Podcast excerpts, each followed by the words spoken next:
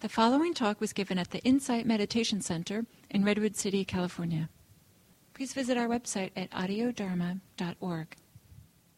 Well, welcome this morning, and um, this is the second class in a series um, called um, Soft Mind and Receptivity. So, um, as I did last week, I'll begin with this um, quote from the um, Buddha's teachings. When the Buddha knew that the householder's mind was ready, soft, free from hindrances, joyful and bright, he expounded the teaching special to the Buddhas. So, this quality of mind that receives, receives the deepest teachings. And um, just a little review. Last week, um, I spoke to um, what soft mind is not. A lot spoke to what it's not. It doesn't have a driven quality to it. Um, this need to do and get and grasp. Um, it's not tense and, and um, tight. It's um, not about me and mine, me and mine. It's not about, you know, trying to uh, force ourselves to be a certain way when we practice and then judging ourselves when we're not. I also talked about um, the hindrances, um, the hindrances that um, color the mind and um, kind of make it hard to really see things clearly and um, to um, work with our minds to to train them. So, um, so today I'd like to speak to um, the qualities that are associated with soft mind and um, how um, we really can, through our own wise efforts, cultivate this quality of softness and receptivity. Um, I mean, if we want to really create the conditions for receiving and hearing the Buddha's teachings, um, as the householder was able to do, um, uh, you know, and if we want to um, really connect with this, um, as Jack Kornfield puts it, um, the one who knows, we want to connect with that um, inner, inner, the one who knows really a soft heart and mind um, is essential. And also essential if we really want to have a true sense of goodwill, goodwill towards ourselves, towards our own hearts, as we began the meditation, and then um, from here, goodwill um, towards others. And I'd also like to talk a little bit about right or wise effort and right or wise concentration. These are steps on the Noble Eightfold Path that really form a, a, a kind of a foundation for establishing this quality of soft mind. So, what, what are some of the qualities of a soft mind? Well, um, metta, that, um, that loving kindness um, that we began the uh, meditation with, that sense of, of um, kindness towards ourselves, um, that's, that's very essential um, for softening, for softening ourselves and our attitude towards ourselves and then towards others. Um, and then, in keeping with the Buddha's teachings around mindfulness of the body and breath, um, he said this is really the only practice that we need for liberation. Um, I would also say that tranquility, um, a, a, sense of tranquility in the body, is a necessary uh, support for soft, for softening, for soft mind. And um, the Buddha um, often emphasized to um, the monks and nuns and lay people who practice with him that it um, that this practice that leads to softness and receptivity really begins with cultivating a physical sense of tranquility through a concentrated breath meditation. Again, um, we um, as we did this, as I went through this guided meditation, very much um, using the breath um, as a way to uh, concentrate and relax physically, bringing the breath um, through the entire body. So tranquility in the body, and I, um, I think that you know, I like to think of it as um, a fine cloth that that body and mind are woven together like a fine cloth. And so, if we can relax and soften the body, the mind will tend to follow. And a soft mind um, is a mind that has let go, that's not um, caught up in that drivenness and wanting. And so, um, so to cultivate it, we can really um, I encourage uh, practicing with our, our wantings and our desires and investigating them and understanding them, bringing them into the light of um, our mindful awareness. And when we do this practice, um, when we sit with our, our wantings, um, when we're aware during the day, I mean, all day long, there are wantings that arise, right? Um, so, um, by bringing them into the light of our awareness, they begin to really lose the power to, to, to drive our, our actions, to drive us. Um, and I, I, I think that um, as human beings, desire, want, our wantings are kind of hardwired into us. They are really part of being human.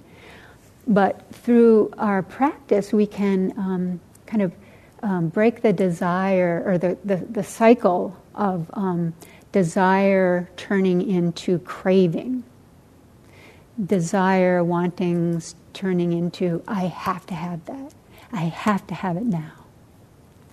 So, you know, this, how does this cycle go? Well, um, we, we experience something pleasant, and the mind automatically wants to move towards it or something unpleasant, the mind wants to move away, get away, resist.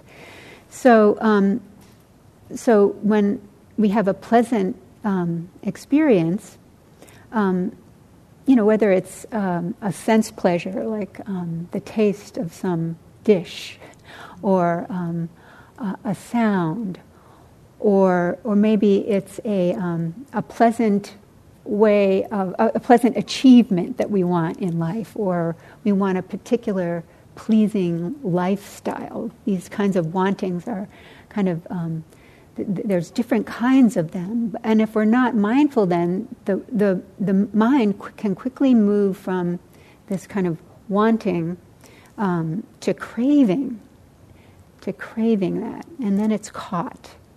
And the drivenness, that drivenness can take over and um, the mind gets harder and brittle.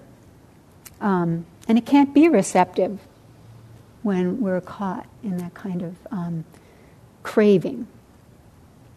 Um, it can't be uh, receptive to our own inner wisdom. It's really often about getting something out there, not something that has to do with what's going on in here. So, um, in Buddhism, this chain of events resulting in craving and grasping um, is uh, understood to be rooted in ignorance, uh, a basic misunderstanding that you know true happiness, true happiness depends on something out there, something out there, on getting what we want. But as we practice and as we cultivate this softening, this soft mind, um, we begin to experience a certain peace, a certain peace. And the Buddha called it the bliss that is blameless. And it's really an inner state of being. Um, and you know, in the as we, if people are just starting out in practice, they may just get a few tastes here and there of that. Um, but it really is, um, it's this taste that begins to develop a trust um, and a confidence in this practice. And, and over time, those tastes may become deeper and longer. And this is kind of what helps to keep us going these little tastes in the beginning um, of um, a contentment that doesn't have anything to do with out there. So we continue, we are inspired to put forth our wise effort, a wise effort. And um, as I talked about uh, last week, there's also a certain um, uh, humbleness about soft mind, a humility that really um, helps us to put me and mine aside. And so, as we put, as we're able to put me and mine aside more and more, we begin to get a taste of what um, in Buddhism we call the sublime abidings. The sublime abidings. We put me and mine aside, and our hearts open, and we begin to get a taste of um, the Brahma Viharas compassion, compassion for ourselves and others, loving kindness, um, empathetic joy, we're happy when others are happy. Kind of, we, we, it's a contagious thing for us. We're happy when others are happy. And equanimity, you know, a kind of um, um, solidity, some balance in life, ballast. So, in my work in, um, as a spiritual caregiver in the hospital, um, I often would take uh, a few moments um, standing outside the door of a patient's room and kind of process what's, what's going on with me and mine right now, with me and mine, you know, um, just recognizing oh, I'm hungry. Um, I'm really tired. uh, I'm sad from the last visit that I, I made. Um, I don't feel like being in a sick room today. Just don't feel like it. So I would just stand outside the room and process that and kind of feel, feel it in my body, and just bring it all into the light of mindful awareness. Acknowledge it and, and um, feel it, and then, and then I would just put it aside. I could just put it aside for that period of time so that I could be um, truly present, really present for that person in the room. And, and it really, um, this pr- little practice that I did, and I encourage you to, to try it during the day. Take, take a moment sometimes, recognize, you know, what are my wantings? What's all about me right now? What do I feel like I have to have? And, um, and then put it aside and see really, was it really that important? Because what I found was that when I was able to put it aside and really be with um, another person uh, who is suffering, um, it was very freeing for me. It was very freeing and very fulfilling. I felt lighter. And I'm not encouraging. Um, I'm not encouraging, you know, self-neglect. We have to obviously we have to take care of ourselves. But I didn't really need to have something to eat right at that moment. um, I was tired, but you know, when I engaged with the other person, I got energy. Um, we don't really always have to believe when we um, believe these kind of stories in our minds, you know, oh, I'm too tired to do that, or I'm not good enough to do that, or we don't have to believe all that. So, um,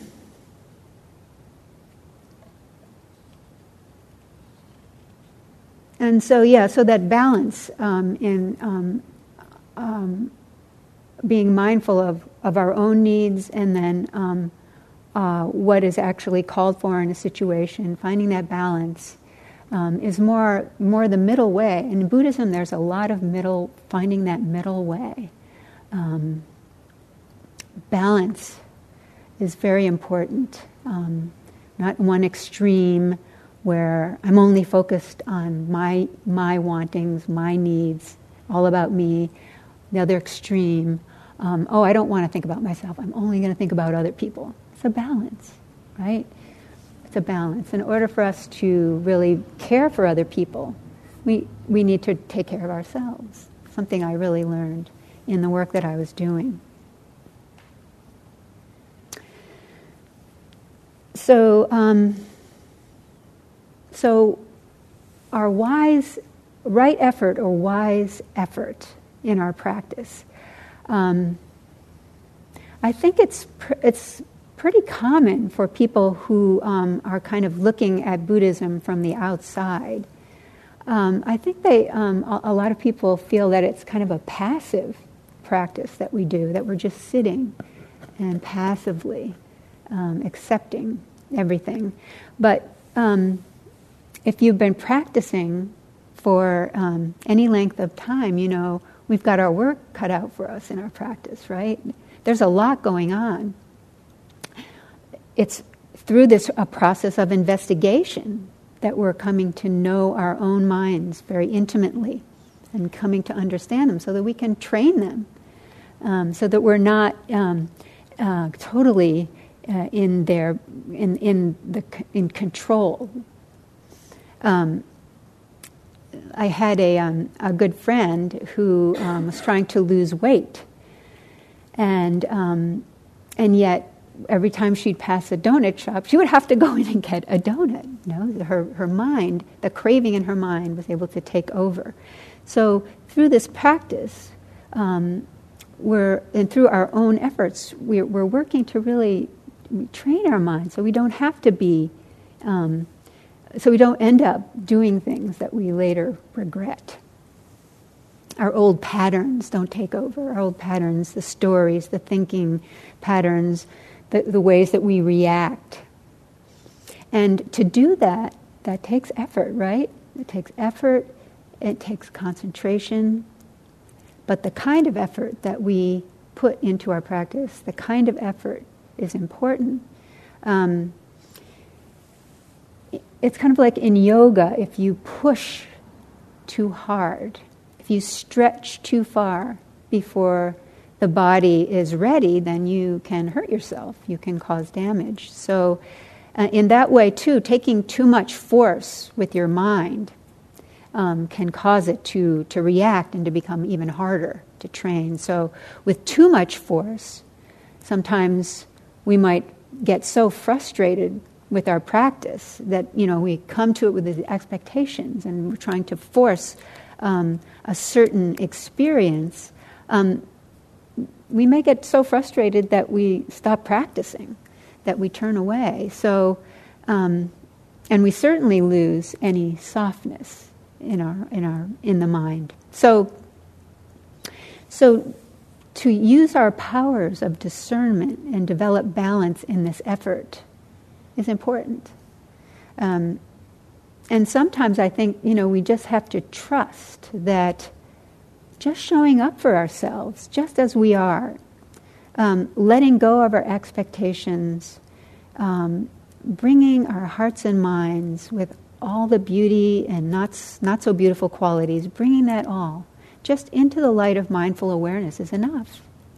Sometimes that's just enough. And then can we trust that by showing up that this practice will unfold in its own time. Can we trust and have confidence? But we have to show up consistently and develop confidence in our own ability to um, experiment with um, the different tools and techniques that are available to us in our practice. You know, what really, what's working for you in this particular moment? Um, and so this is the way we are really taking responsibility for um, our minds, our own minds, and um, understanding the ways that they cause so much, cause us so much under, uh, suffering, cause us so much suffering. Um, understanding that this is the necessary first step towards freeing ourselves from suffering, taking the responsibility, showing up, putting forth a balanced effort. So we're not just sitting passively. Um, it's a noble, it's a noble practice, a noble effort um, that we do, and the Buddha showed us that um, as he did, that he, um, through his own efforts, um, awakened, and um, many others who followed also. And so when we practice, we can keep in mind that we are following in the footsteps of um, many others who went before, who through their own efforts were freed and found true happiness and contentment that really was not based on anything out, outside of themselves, getting, getting things their way.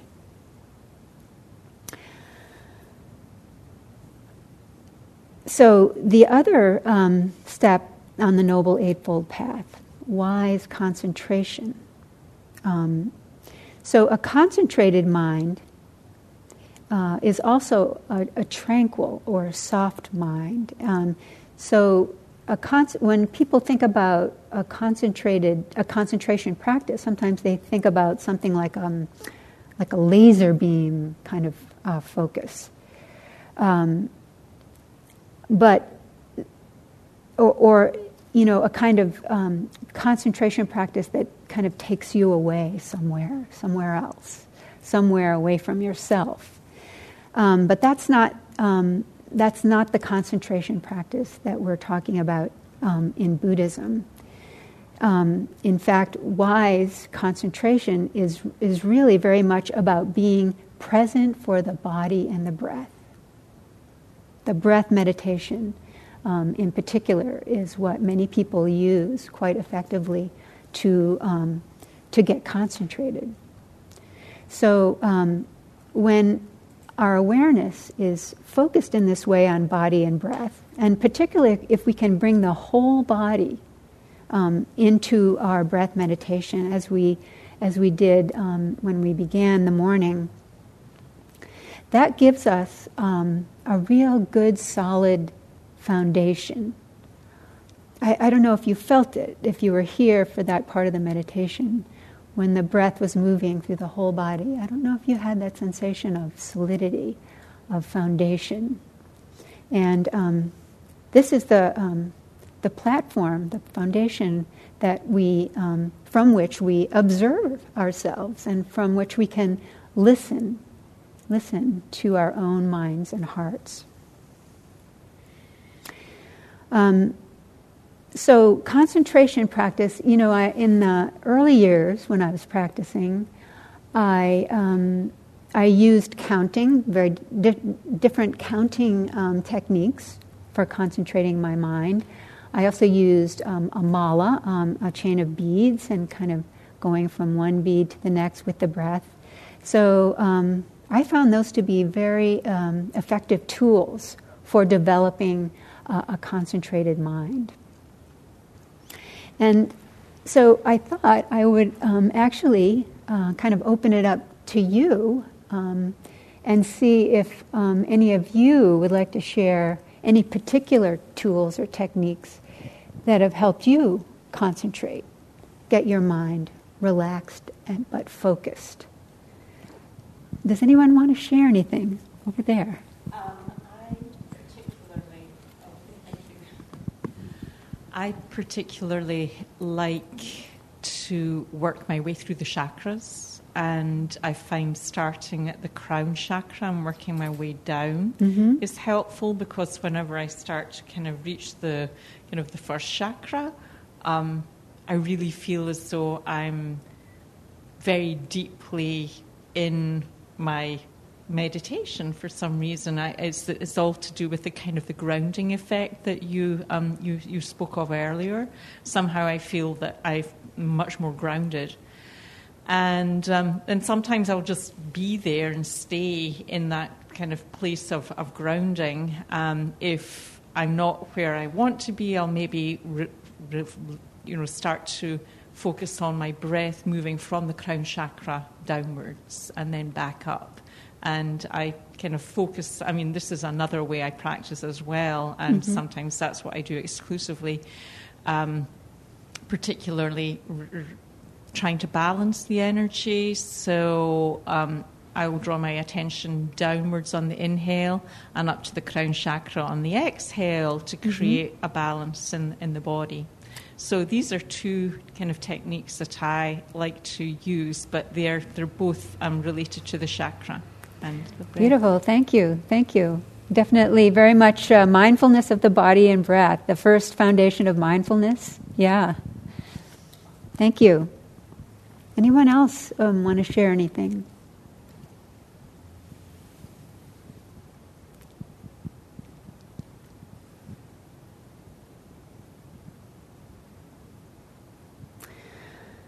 Does anyone have um, does anyone have any questions about um, soft mind, receptivity, any of the things that I've talked about today that um, that haven't been clear? Anybody have any questions?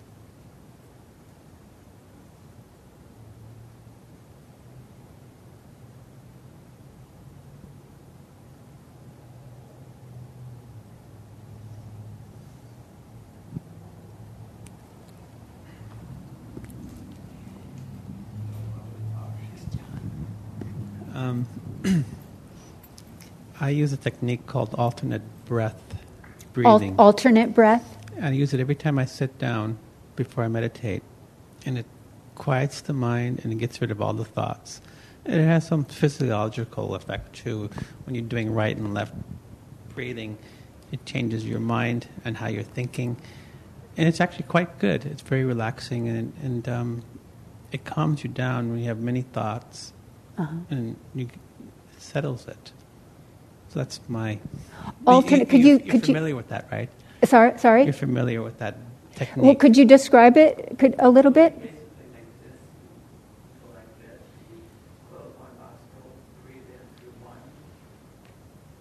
Mhm.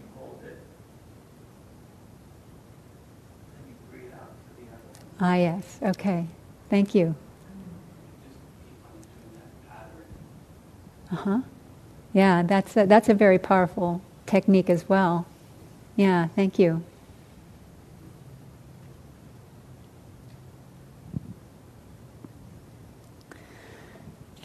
So, yes, um, so soft, uh, soft mind. Um, I, I, I, I realize that some people might look at that phrase and get kind of um, confused about what is she talking about. You know, um, as I as I mentioned last week, um, you know, it's not about soft being soft in the head or um, um, you know any of the other. If again, someone um, from outside of our practice, outside of Buddhism, might look at that phrase and go, "I don't think I want that." and certainly, if your um, if your purpose in life, if if your focus in life is um, doing and getting, um, kind of rooted in a certain um, greed, greediness, or um, basically greediness. I mean, drivenness is all about doing and getting. Um, you wouldn't want a soft mind. Um, so, um, so I don't. Um, I, I don't think that um, it's something that, um, uh, like a um, uh, VP of sales would want to have, or a CEO of a company might want to have. I, I, you know, it might be, but but generally, it kind of has to do with how you how you frame your your life, how you what is really important to you, um, what is it that you know that is fulfilling and meaningful to you, and and everyone's different, and for some people it is. It is just um, you know having three houses and five cars, and you know. Um, that's the focus, um, or or really being a top achiever in their in, in your field. Um, and there's nothing wrong with any of those. It's just that um, it's kind of like what we all we each of us have to ask ourselves. You know, what what is really important to me? Um, what is it I what what is it that I find fulfilling? What is it um, that I want for myself um, in this life? This um, amazing gift that we have, right? It's a it's truly um, a gift. So, how do we want to spend our time? What do we want to put our um, wise energy, um, wise effort into? Um,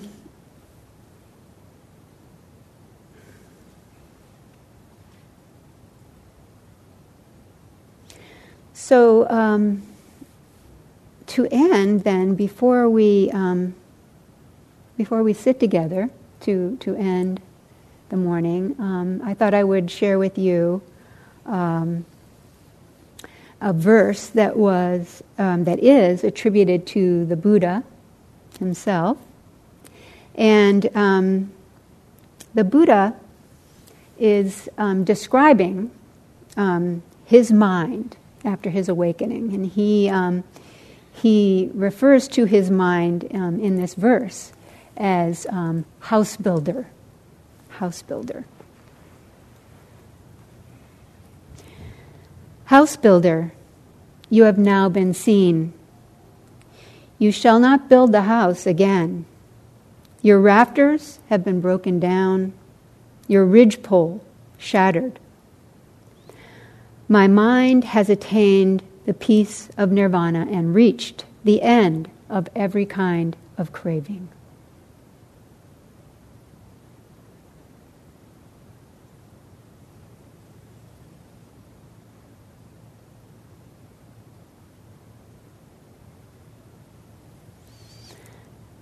So before we sit together again, any other questions? Anything anyone would like to say before we sit together? Yes? Well, I worked for one small startup where I think the CEO was, shall we say, selectively soft mind. Uh, he was able to use his soft mind uh, thing to create a certain kind of spirit of community within oh. within the company. Oh, lovely! I, I, think he, I think he was more hard mind when dealing with the outside world, but I think he was more soft mind when dealing with his own employees. So I guess I, I thought that worked for him. Um, uh-huh. oh, an enlightened CEO. right. Uh, oddly enough, he was not the top guy who practiced meditation. There was another top guy at that company who was a meditation practitioner. At least he had a meditation fountain in his office. Um, uh, who I actually did not think was that cool. Uh, but the, uh-huh. the, one, the, it was actually the CEO, the one who was, it, it was his right hand man who had the meditation fountain. It was actually uh-huh. the CEO is, as far as I know, not a practitioner oh. of meditation, but I actually felt he embodied some of these Buddhist ideals better than the one who did, mm-hmm, which mm-hmm. is kind of funny experience of mine. So yeah. that's what you made me think of.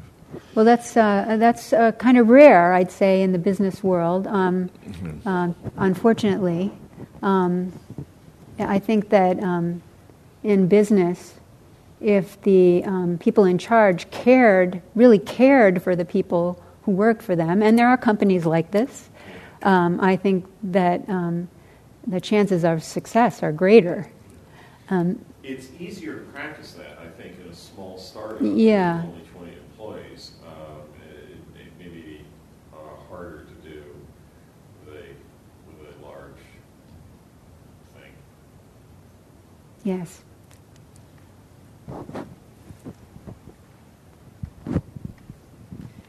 In light of this conversation, one thing I was thinking about, because I can relate to this, it's summertime, and I've been playing a little bit more tennis, and um, I could be really hard on myself, and I am competitive, but I, I always attribute that maybe it's age where I'm kind of mellowing out, but it's also my practice, and it doesn't make me less effective.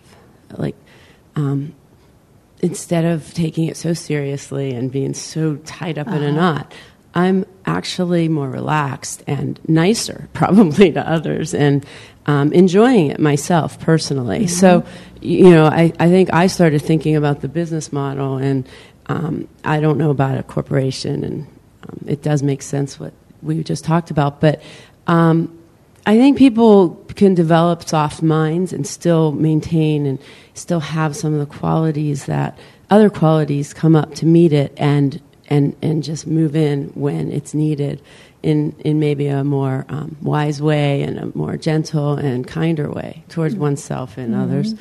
And so I'm not so sure that um, I don't know about the CEO question, but I, I'm pretty sure anyone can have a soft mind mm-hmm. when they need it, or they can. Mm-hmm. Um, mm-hmm. well, it's certainly. Um, oh, I'm sorry. Did you want to? Did you say? Okay.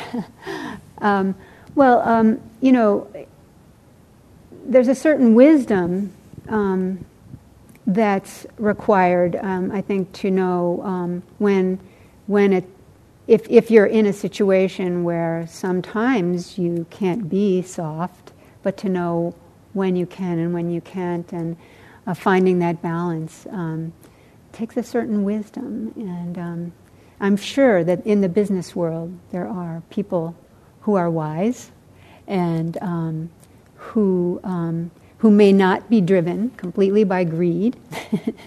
so I don't mean to say that um, it's all like that, but um, I certainly see a lot of it around here the drivenness um, and the, the um, hard, um, the, the hard pushing, hard pushing towards success and money, and it's all around us. but not you know not not for it's not true for for all business people and all businesses. So thanks for thanks for pointing that out. Anybody else?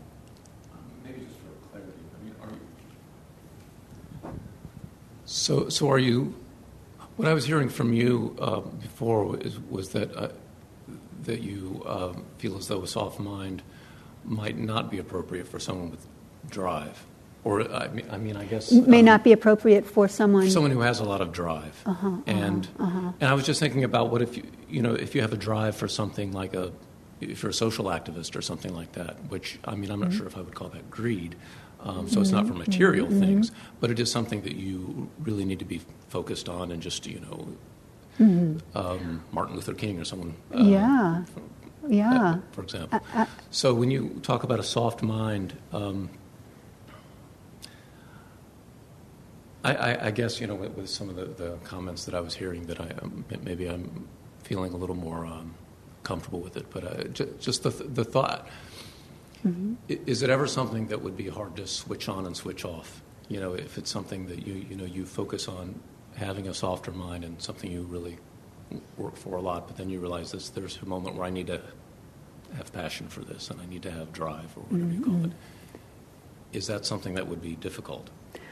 Well, again, it's, it's uh, I think, the question of balance, right? Um, so I think we all know people who um, are very much caught up in social justice and um, find it very, very difficult to, um, to live in the world um, because they're so, um, they're, they're, so focused on trying to make everything better. And, and so in, in, it's burnout happens, you know, that, that drivenness without um, the ability to, like a soft mind is receptive.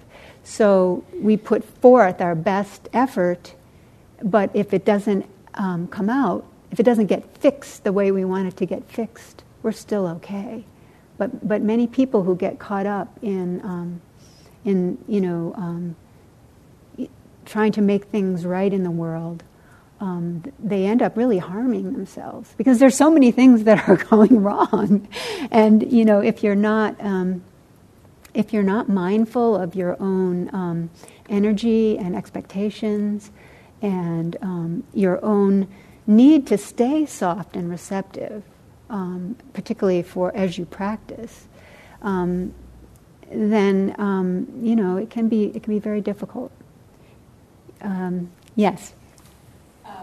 I kind of teach yoga, and uh, I mean, I, one of the one of the things that I tend to focus on when I'm teaching yoga is um, the yamas and the niyamas, which for me really are just they're perfectly intertwined with the Buddhist teachings as well. Mm-hmm. Um, And, you know, I start off by saying that the first, the, the yama, the beginning yama is ahimsa, which is non harming. And then you have all of these others, and that's the bedrock for everything else. And then um, one of the other um, kind of practices is aparigraha, which is non grasping. And so everything that you do has got to be based upon kind of everything filters back or kind of flows back into ahimsa. So if you become very grasping, um, it can harm you, right? Mm. If you um, have a sense of acceptance of something not kind of working out perfectly, then you're practicing ahimsa. Mm-hmm. But you can still have a desire. You, you know, you can still mm-hmm. have, mm-hmm. you know, something that you you you set as goals. I think as human beings, we're very kind of goal oriented. Sometimes a little bit too much, which is where you end up having the, the kind of the, the, the, the risk of harming yourself. But I think it all comes back to what you've been saying is kind of like it's moderation. It's finding that middle path and kind of maybe putting out there you have a desire and you have a goal, but if it doesn't manifest itself in the time scale that you want, then mm-hmm. you don't beat yourself up over it and you accept exactly. it with, um, you know, with a sense of true, you know, recognition that this is the right path for you. Right. So that's how I kind of view this kind of discussion. Thank yeah. you, thank you. Wise, wise effort. A wise effort is a balanced effort.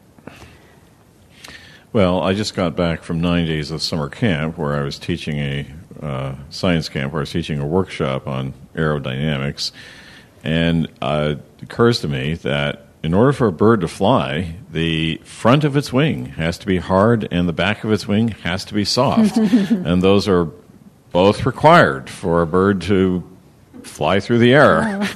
so I love that. Thank you. D- draw whatever conclusion from that you wish. I won't I won't comment further. I love that. Thank you. Something new. Um, this is my first time in meditation, and it was great. Uh, my mind wanders all over, but um, I could tell my breath was relaxed and my body and mind were relaxed as well. Um, but in just connecting to the conversation that we were just having, uh, myself being a person who comes from recovery, um, there's the serenity prayer. I don't know if anybody's mm-hmm. familiar with that, but mm-hmm. I think that kind of uh, sums it up in you know accepting the things we cannot change and changing the things that we can mm-hmm. and knowing the difference. Mm-hmm. So exactly, yeah, exactly, beautiful.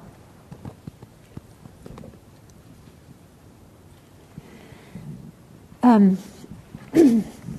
so um, one thing that I wanted to um, kind of um, a, a, metaphor uh, I wanted to use um, to end with um, is, uh, you know, with this practice, I think um, there, and this is in keeping with soft mind, receptivity, there is uh, over time a shift that can, a shift that can happen in um, the way that we perceive things. And um, so, um, one of the examples that I like is if you imagine yourself, you're, you're, um, you're driving uh, your life is like driving. Okay, you're driving through life, and um, you have the sense that you really are uh, for for a while. You have you feel that you are actually driving into it, into your life. But when that shift happens in perspective, you have uh, all of a sudden a sense that um, that your life and experience is coming to you, and that's a really big shift. Um, and I don't know if you can imagine that, or maybe you've had um, a, an experience kind of like that. But um, I, I, think um, I think that um, as we practice, um, we have more and more a sense that that we're not driving into life, but that that our life and experience is coming to us. So why don't we sit for a few minutes then, and and then um, I'll ring the bell.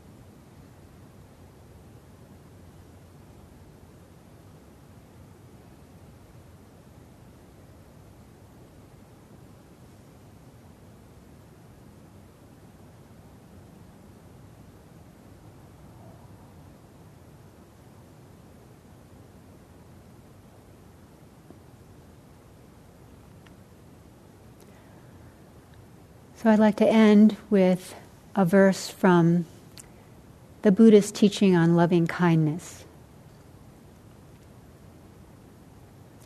Let none deceive another, nor despise any being in any state. Let none, through anger or ill will, wish harm upon another. Even as a mother protects with her life her child, her only child, so with a boundless heart should one cherish all living beings.